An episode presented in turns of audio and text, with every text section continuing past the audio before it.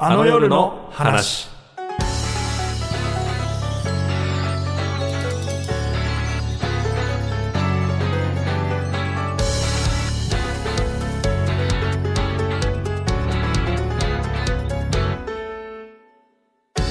ラジオが流れている町の中華料理屋さんで食べたいメニューはチャーハンです。新放送石井かるです。お畑はもうないだろう ラジオ関連の人。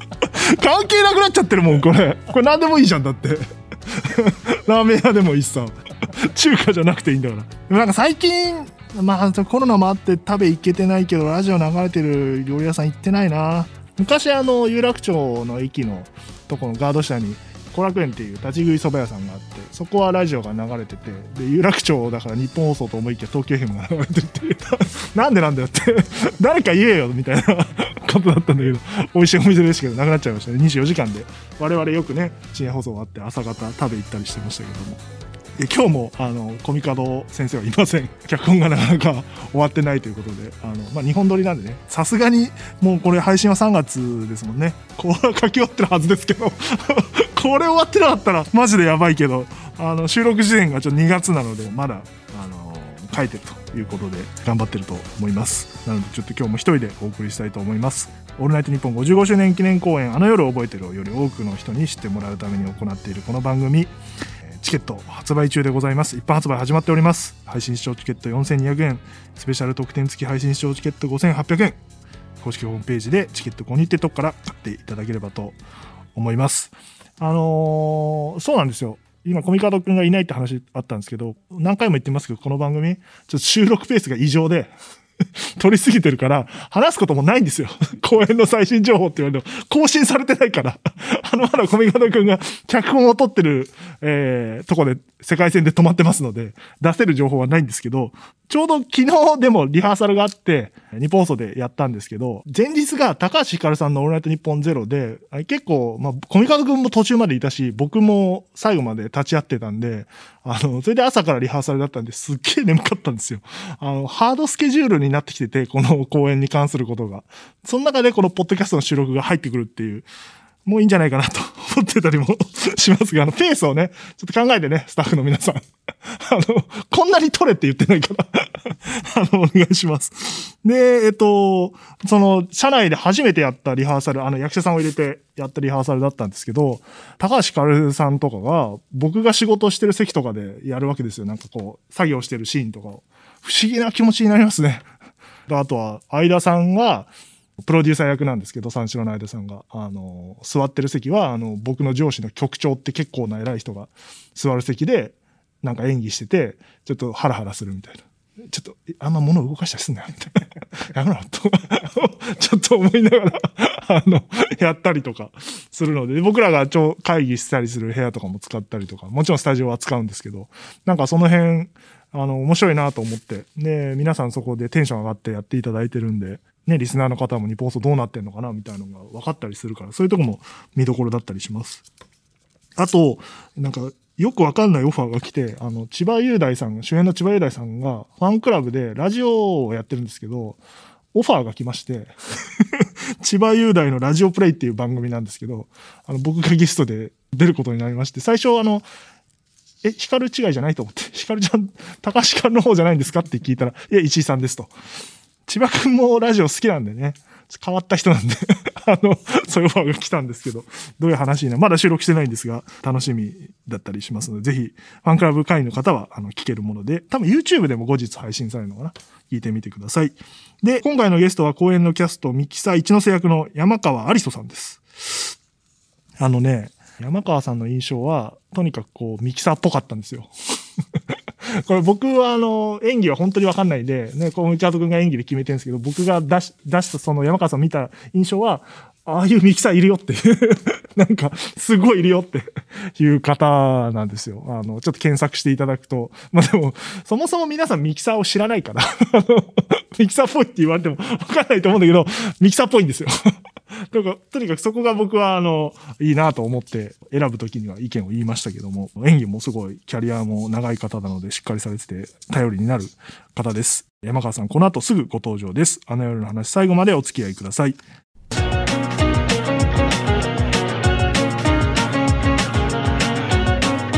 あの夜の話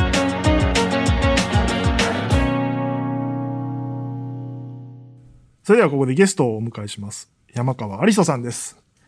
ラジオが流れている町の中華屋さんで食べたいメニューは 揚げワンタンと瓶ビールです。あいいな。そういうことだったな。確かに。聞きながらね、はい。そうですよね。ミキサー一ノ瀬直樹役の劇団少年社中山川有沙です。お願いします。お願いします。いやそういうことですよ。そういうことでしチたね。ャーハンって。今食べたいもん言っただけです。今ちょうどあのお昼時にねそうそうそう。収録してますからお腹空いておきて。腹空いたからあチャーハン食べたいと思ってそう。ね。チャーハンとあとちょっとついてくるラーメンスープみたいなスープ。あ美味しいあれ。最高。あれ美味しい。あれ何なんですかね？ラーメンのスープなのかなラーメンのスープと若干違う若干薄いあお湯で薄めてんのかな。薄めてるみたいな感じのでもそうあと餃子とかとビールのもの美味しいっすよね。美味しい。やってないなそういうの。やだからやっぱ飲みに行く機会も減ったんで、やっぱこうちょびっとね一杯みたいなうんうん。あの雰囲気。よかったな。いいんですよね。やっぱ町の中華屋さんってなってくるとザーサイすげえ喋んな ここそんな喋るとこじゃないあそんな広げなくていい。あそう。面白いですか、ええ。ちょっと先にプロフィールを紹介させてくださいはい。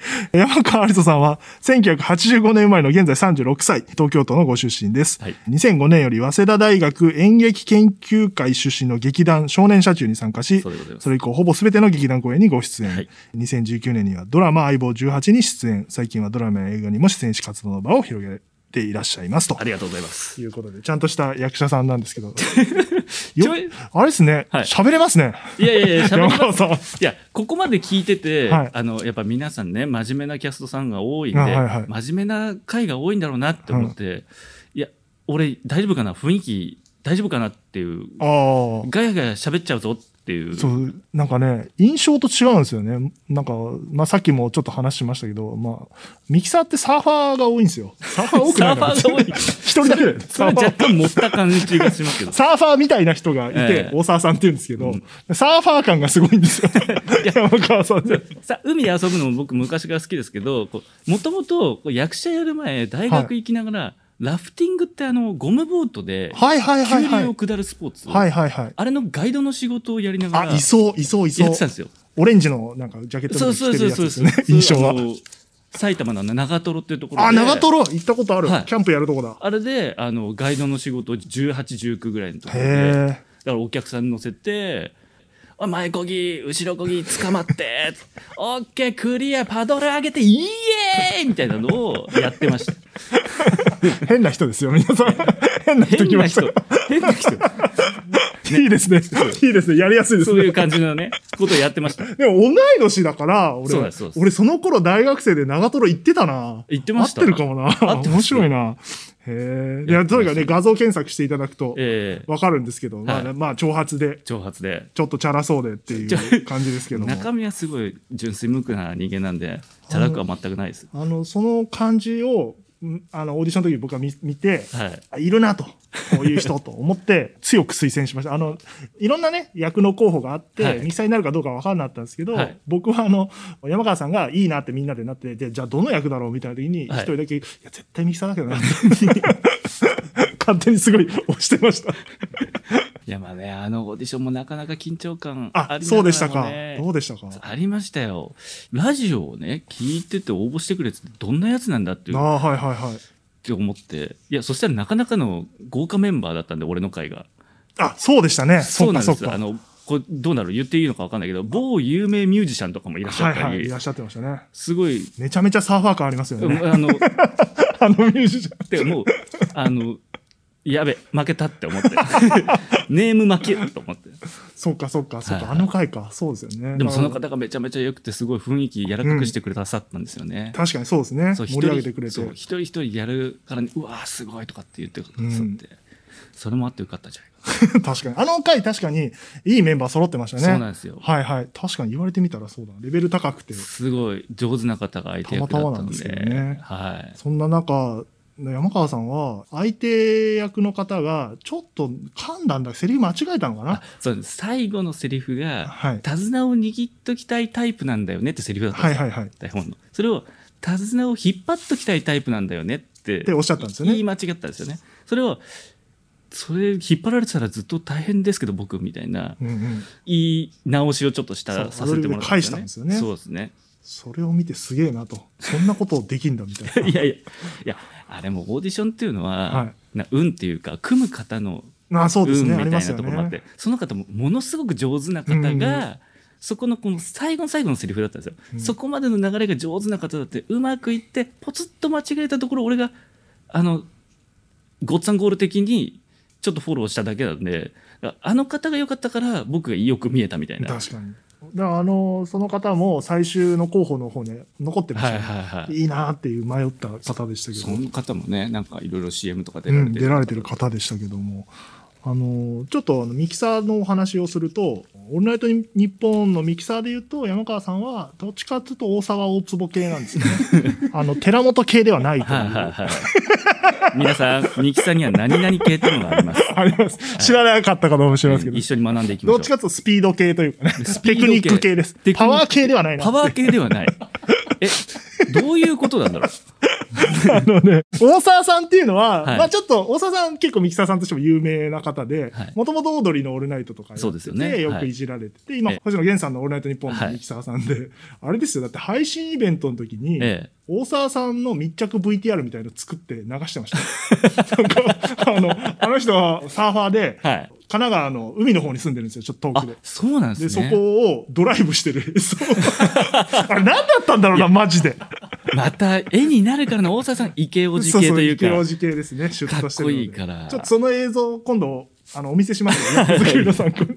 こかっこいい車乗ってこうドライブしてる。相当マニアックな映像だなとか、大坪さんはその大沢さんの後、踊りのオールナイトニッポンにやられてたりとか、僕とよくやってて、佐久間さんとかもやってて、はいはいあの、大沢さんの弟子みたいなええ感じで、大坪さんは、あの、サーファーじゃなくて、あの、スケーターです。あ、スケーター。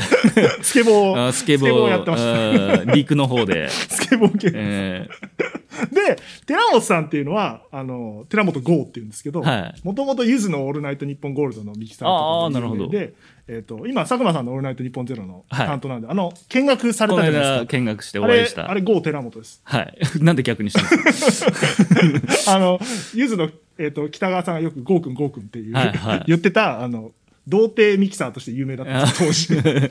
卒業したのかなそうそうそうんで、えっ、とね、卒業したんですよ。あ、したんだ。でそ卒業のきっかけが、はい。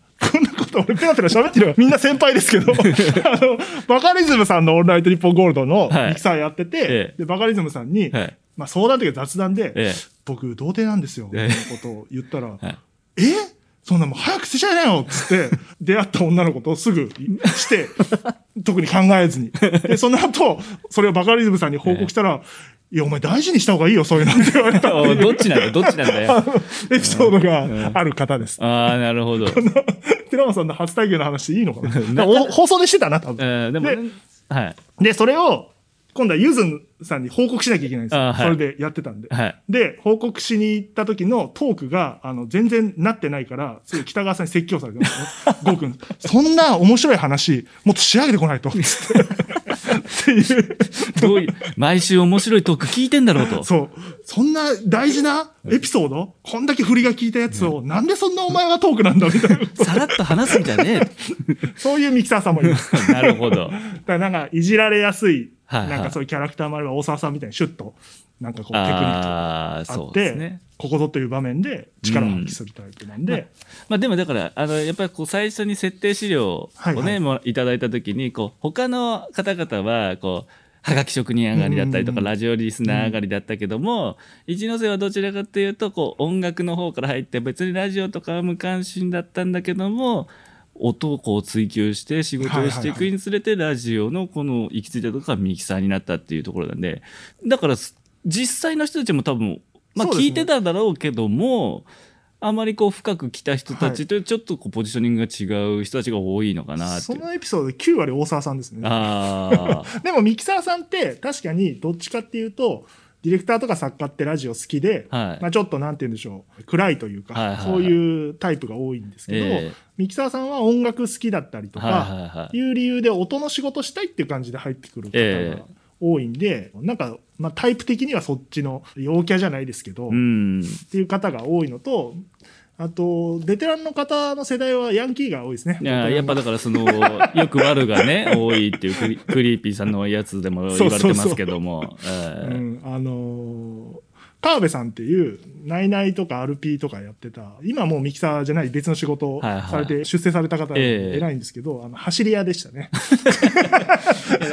あの侍っていう走り屋のチームで、詳しく詳しく言った これも放送に載ってるんで大丈夫です。詳しく言って。いや、でもだから、まあまあまあ、でもまあ、ぼ僕もこう今回のキャストさんの中でも、はい僕ももちろん聞いてますけども、これ歴的にはこう浅い方なので、どちらかっていうと。だからその、ぼ僕がラジオを聞き始めたのはどちらかというと、こう、カーラジオが始まりなので、どちらかというと、この、生粋のという感じではなくって感じではあるんですよね。車は結構お好きなんですか？車運転は好きですねこう車の外見はそんなに興味ないんですけど僕20代後半になって運転免許を取はいったんですよ、はいはいはい。そこからでもこうアクティブにやっぱあの動くのは好きなので運転することが多くて走り屋ではないですね。走り屋では。はない全然悪ではない ミキサーさんでも車運転するの好きな人多いですね。なんでか、まあ多分こう、あんのかな機材を操作したりみたいな。ああそうそうかもししれないですねどちらかと操作するっていう方がどちらかと興味があるかもしれないですね、そうですね。カうんーカーラジオとかでよく聞かれてるっていうあ方ー、ミキサーさんみんなそうなんで。うんだから先日あの日本放送ではいはい。えーリハーサルやった時にはいこう、石井さんがいろいろセッティングしていただいて、はいはい実際に触らせてもらったじゃないですか。そうですよねもう。めちゃめちゃ楽しかったですもん。いや、山川さんすごくて、まあ複雑なんですよ。あの、今デジタル卓で、昔みたいにこう、なんて言うんだろう、アナログの時はなんか、なんとなくわかるんですよ、見て。今なんか、ピカピカ光ってて、どれが何だかわかんないスイッチなんですけど、まあ僕も全然分かってない部分もありながら、まあここを出すと、音が出ますよと、はいここ押すととか、はいここ押すとエコーかかりますよみたいな、はい一通りを教えて、じゃあリハですっつってやったら、本当に実際にやり出して、操作して、成立してって、ラジオ番組が。オールナイトニッポンにエコーかけかけてたりとか、で、ビタースイートサンバ出して、出して、もうできんじゃんみたいな。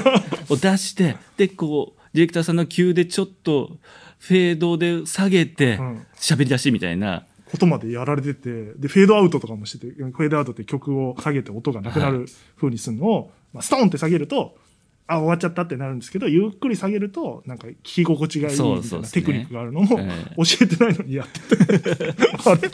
なんすごいな、才能あるな、みたいな、ミキサーとしてっていう楽しかったですよ、あれは。周りで聞いてるみんなもラジオ好きだから、ただただキャストがそれでわちゃわちゃするっていう。そうですね。時間がラジオっぽいっつって。すごいっつって、エコーかかったみたいな。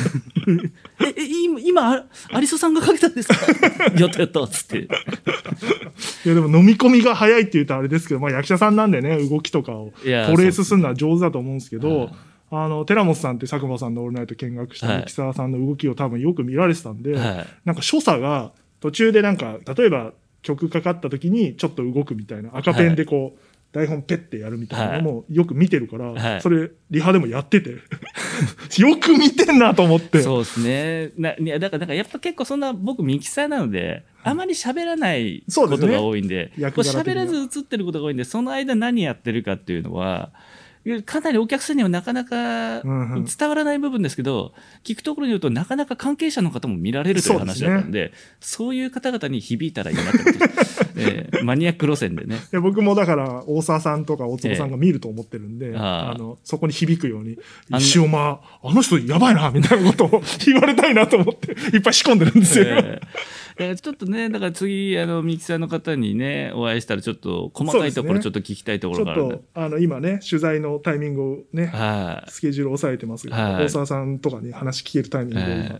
ちょっとドリンクはどこに置きますとか、そそのぐらい細かい話をして、確か飲み物こぼすと壊れちゃうんでそうですよねそうなんですよ絶対こぼしちゃいけないんですよ、はい。だからそういうのもありますね。こう聞きたいなと思ってますけど。大沢さんはあのパンクロッカーだったんでパンクなんですね。そうですそうですでえっと八王子の方の方なんで いや、なんか、見える府中 かな？な。府中って言ってたな府中も見えるな。府中も八王子も。ラグビー、高校までラグビーやってて、だで、パンクロックにハマって、その後音楽が好きになって、バンドとかもやって、あで、ミキサーになるという。あー。これ全部あの、星野さんのそのイベントの文に入ってるんで。大沢ヒストリーが。大沢ヒスで、今サーファーっていう。いいな個性的な人多いな。うんミキサーさんって。なかなかキャリアがね。そうキャリアがあるので、ねそういう方なので、んまあでも音へのこだわりはすごい、ね、そうですよね。皆さんあるので、うんなんか、音楽をやることもあるんですよ。例えば、こう、イマジンスタジオとか、はいはいはいスタジオで、スタジオライブみたいな。えで、そういう時に音を調整するのは、その、まあ、アーティストの方、専属の方がいたりするんですけど、ええその放送のミキサーさんがいい音を作れると、お願いしたりするんですよ。はいはなんかその星野さんの配信イベントの時も、そういう星野さんがいつもやってる方じゃなくて、いや、大沢さんで行きたいですい。と。ああ、そうです。やっぱすごいな。で、生歌のミックスは、ミックスというか音の調整を大沢さんがやって、みたいなことがあって。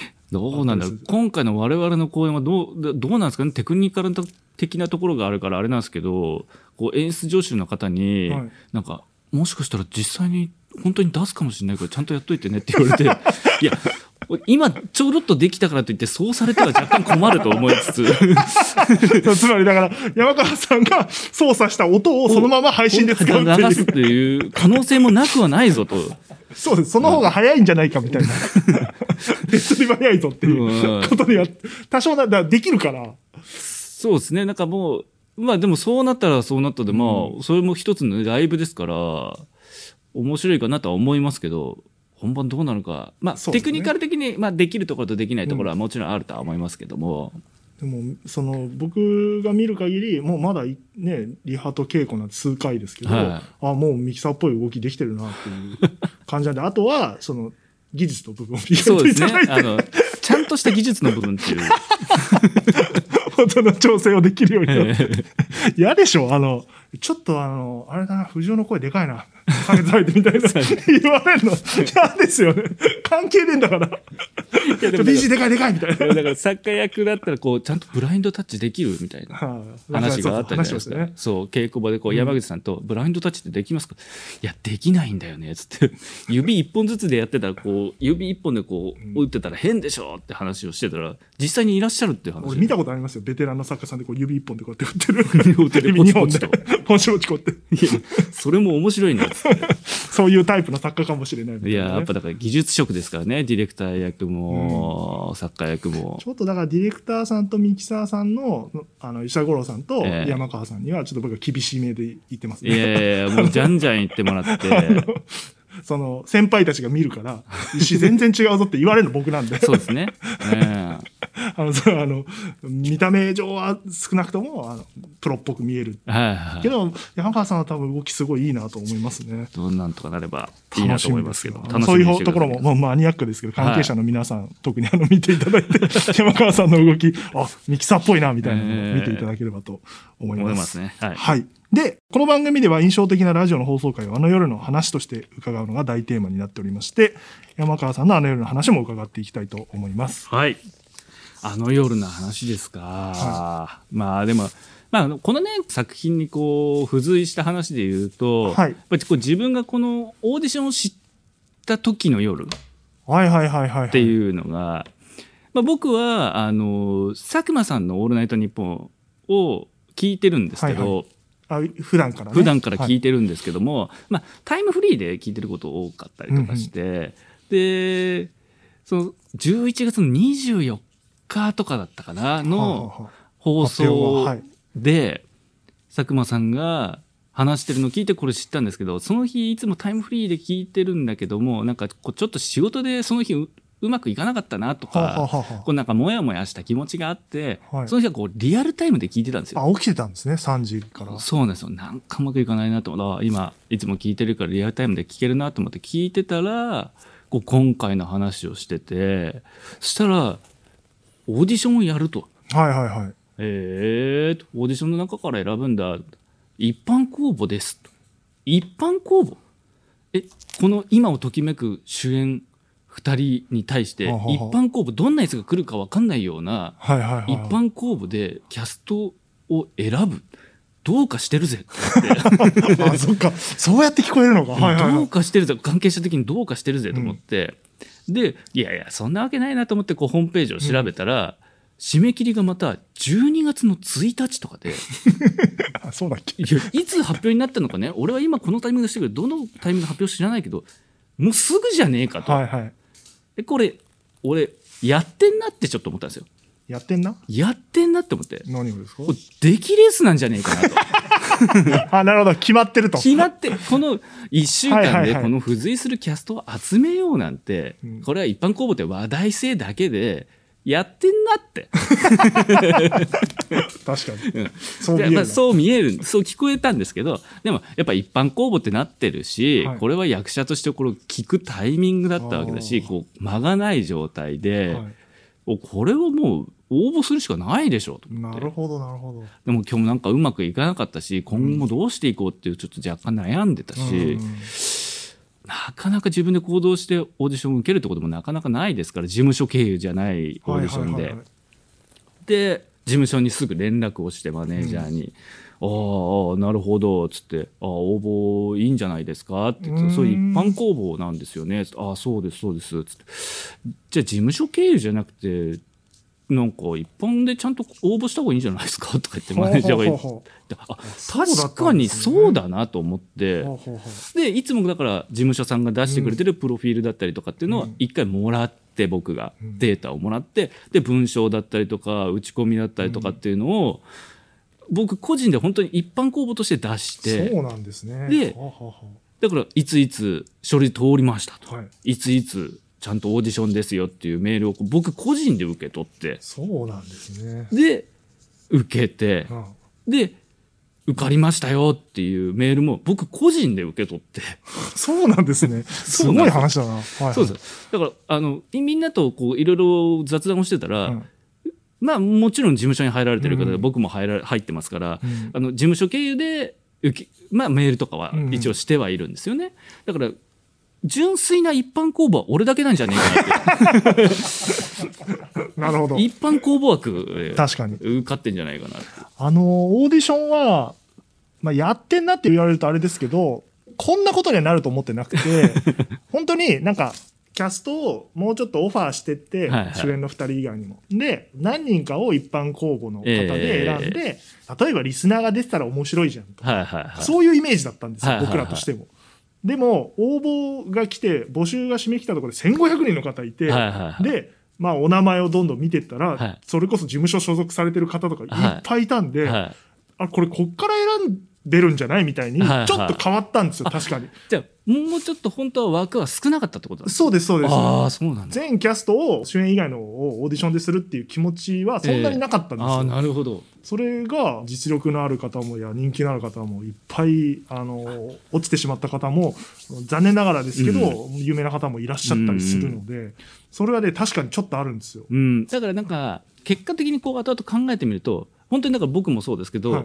ガチで聞いてたり、うん。あの「オールナイトニッポン」に注目してる人じゃないと知り得ない情報。だったんで、まあ、今回みたいに本当にラジオ好きの方だったりとかっていうのが選別された中で、変に裾野が広がりすぎずに選べたっていうところはあるのかなと思って、こんだけ熱量があるところがあって、びっくりしましたね。ええ。それで言うとあの工藤遥さん。はいはい。元モーニング娘。の、ええ。あの方は事務所もちろんオーバー事務所経由ですけど、ええ。自分で見つけてそうですよね。受けてきたっていう。だ多分だからまあまあみんなみんなもそうだったよツイッターで見たとか。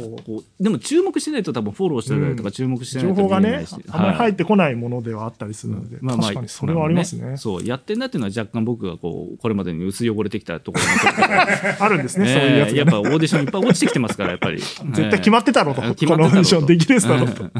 今回だから、まあ、僕が言うとあれですけど、ガチだったんですよ。いやガチですよね、で、いろんな、なんかこう、そういうことあんのかな？僕もそんなちゃんとしたこういうオーディション参加するの初めてだったんで、はいはい。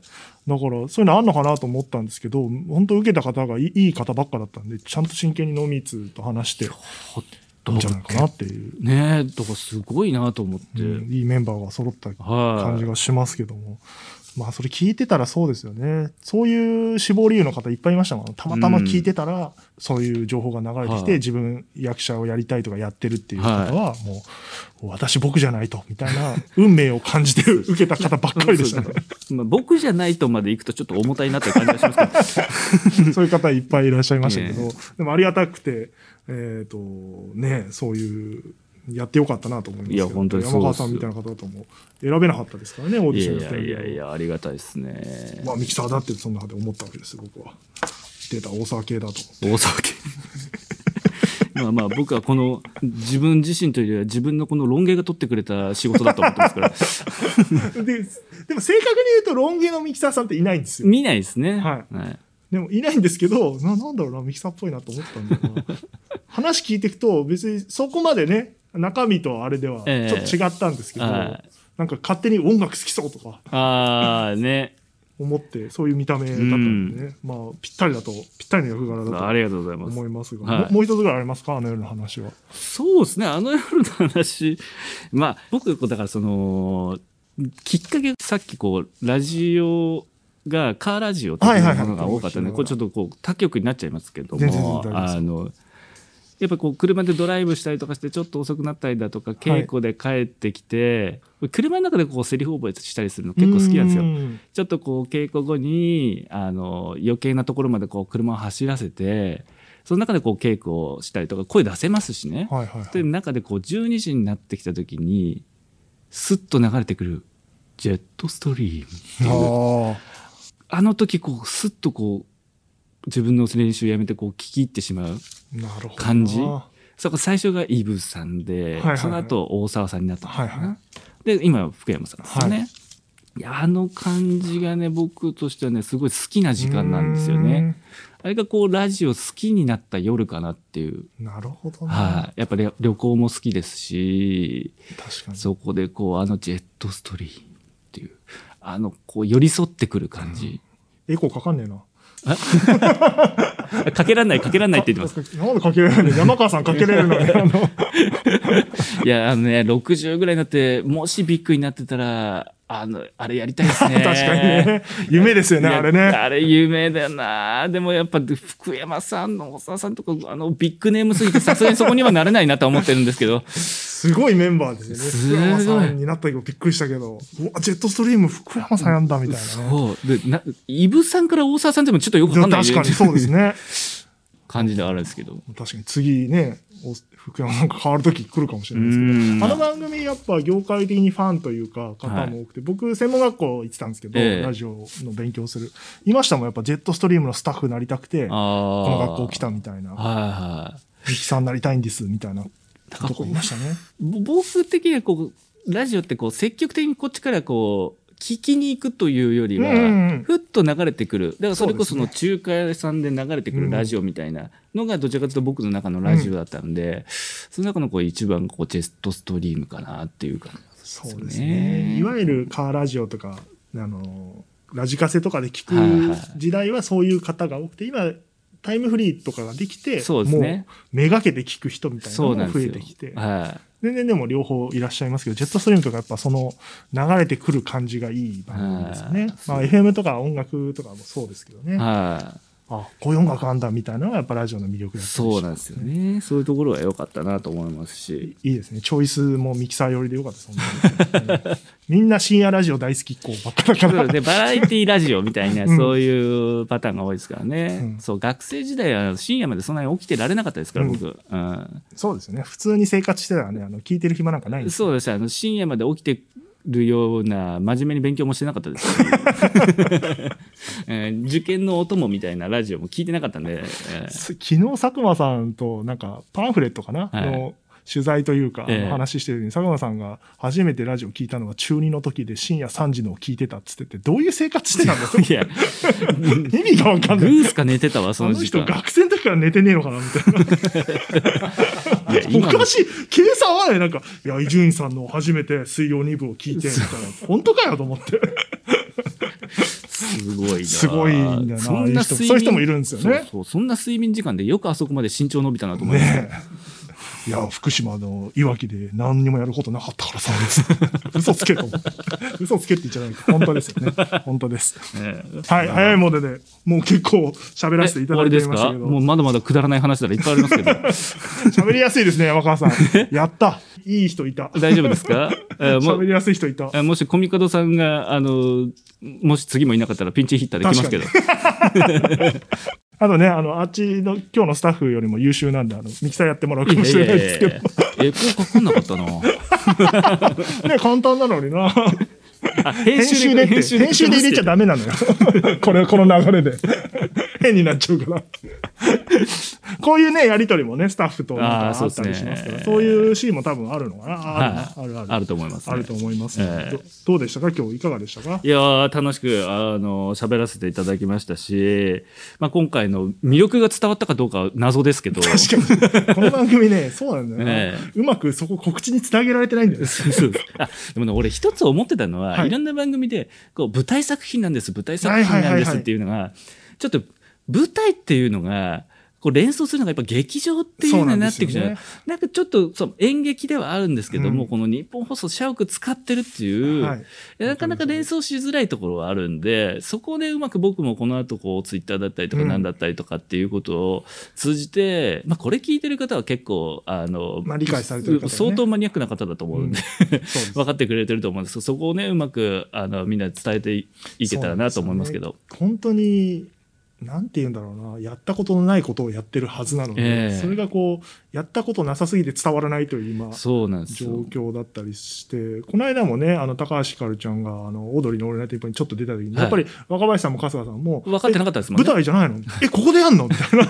だからやっぱ舞台って言っちゃうとねちょっと演劇作品ですっていうぐらいにとどめておいた方がいいのかなって、いやあの真面目な会議みたいになってますけど、うん。そうなんです。だから、あの、昨日ちょうどあれなんですよ。公式ツイッターが舞台、あの夜覚えてるにしてたのの舞台を撮れっつって。ああそうね。撮ったんですよ。そっちのがいいです。今後はもう配信で生ドラマで、はい。で映像なんだっていうことをちょっとアピールしていきたいと。そうですね。本当にだからこの作品がねあのこう業界的に初めてのことをやってるんで、これでものすごい今大変だと思いますけどスタッフの方々はこれであのひな形じゃないですけども、ちゃんとした形ができて今後もねこういう形の作品がどんどん生まれていくような成功に導ける作品になったらなと思いますので僕もこれからえー栄光一つとっても動き一つとっても あの探求しながらね、はい作品に関わっていきたいと思いますのでよろしくお願いします。はい、その通りだと思います。はいあの、皆さんぜひぜひご覧いただければと思いお楽します。みください。今回のゲスト、山川有磯さんでした。ありがとうございましありがとうございまた。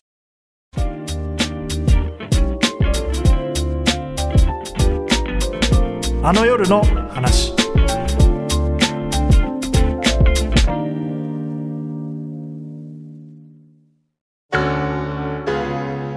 佐久間信之です私が総合演出を務める舞台「オールナイトニッポン」55周年記念公演「あの夜を覚えてる」日本放送の館内からお送りする生配信の演劇作品。主演は千葉雄大さんと高橋ひかるさん。そして1500人の応募の中から選ばれたキャストとともにラジオのある夜の話をお届けします。公演は3月20日日曜日と27日日曜日です。ただいまチケット発売中です。ここだけの特典映像がついたチケットもあります。詳しくは公演の公式サイトをチェック。この夜は忘れない。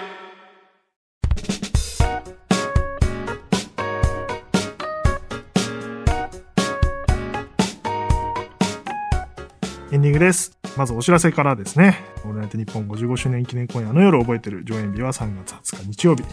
27日日曜日アーカイブ期間は4月2日土曜日。公演それぞれ1週間アーカイブ期間がありますので、何度でもね、見られますので、さっき言ったみたいに山川さんの細かい演技とかも何度も見直せるんで、あ、ミキサーさんこういう動きしてるんだとか、そういうところも見れたりしますので、ぜひぜひ買っていただければと思います。とにかくね、チケットをこう当日ではなくてですね、えもちろん売り切れはないです、配信なので。ただね、あらかじめ買っていただけるとですね、我々的にもこう予算をこう弾き出してですね、あ、このぐらいできるな、みたいなことができるわけですよ。今、あの、ちょっとまだ、こう、えーなんて言うんでしょう。売れてるんですよ。ちゃんと買っていただいてるんですけど、こう、直前までは売れないかもしれないっていう気持ちがある中で作ってるのが非常に不安です。ここにカメラ置いていいのかな？大丈夫だよね？予算いくよね？みたいな。そういう話が出てきますので、あの、ぜひぜひ見るよって方は、あの、もうすぐ買っていただけるとありがたいです。さて、リスナーさんからもあの夜の話届いております。えーラジオネーム、流星さん。僕のあの夜の話は、鬼越トマホークのオールナイトニッポンゼロです。喧嘩コントのノリは知っていたけど、人格は知らなかった鬼越トマホークさん。